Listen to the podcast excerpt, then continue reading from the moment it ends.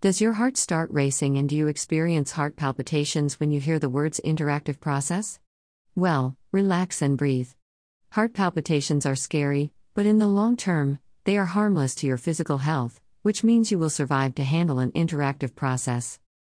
The interactive process can be a scary term for many human resources professionals. My goal today is to show you that it does not have to be a scary term. There is nothing complicated with this process, it is indeed a very simple legal compliance. However, if it is not handled correctly, it could have serious implications for a company's bottom line. I am talking about the devastating effects that could take a company out of business. You are probably saying, Great oh Oka, here I am sweating again. Okay, I will stop for a moment being dramatic, but it is true, it's a simple process, I promise I will get to it. But if we don't follow the interactive process, we could end up in hot waters.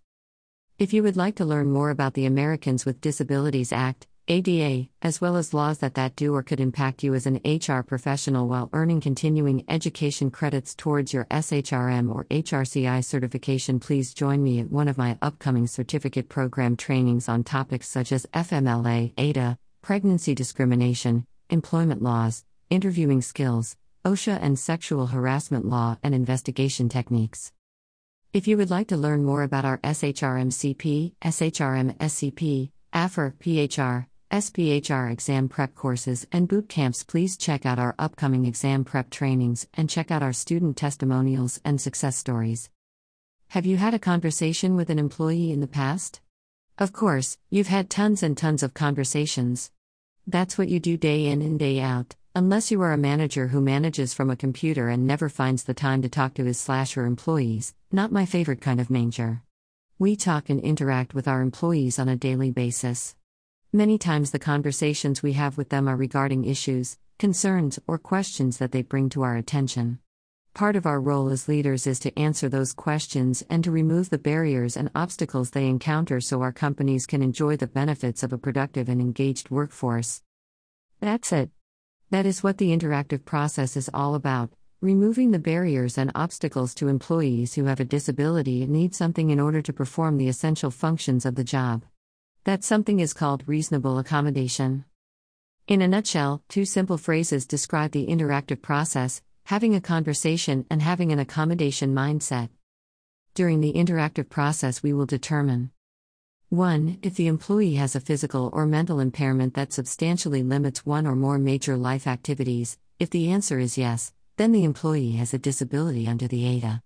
We would know if they do by engaging the employee's health care provider in the interactive process. 2. What is the change slash modification the employee needs to be able to perform the essential functions of the job? This is the part when we want to develop ideas of what changes or modifications the employee needs to be able to perform the essential functions of the job with or without reasonable accommodations. Most of the time, the employee will tell us exactly what they need, but we want to include their healthcare providers as well.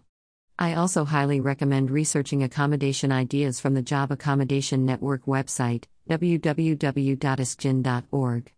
Always keep in mind that the employer is the one who selects the reasonable accommodation. You do want the employees and their healthcare providers' input, but you are the one who will select the appropriate, reasonable, effective accommodation.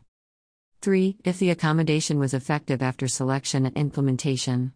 The law states that the accommodation does not have to be perfect, but it does need to be effective to be considered reasonable. The accommodation process is an ongoing process due to the fact that something that is effective right now may not be effective later on. If that is the case, we repeat the steps of the interactive process. One of the most important steps in the interactive process is having thorough documentation of the entire process. Document, document, and document. Keep good records of every single meeting you had with the employee, things discussed, ideas, implementation, healthcare providers' paperwork, follow ups, etc. This is what we will have to show to prove that we have complied with our obligation to engage in the interactive process. Here is the beauty of the accommodation process you get to affect people's lives in a positive way. Having an accommodation mindset is going to make this process such a rewarding experience.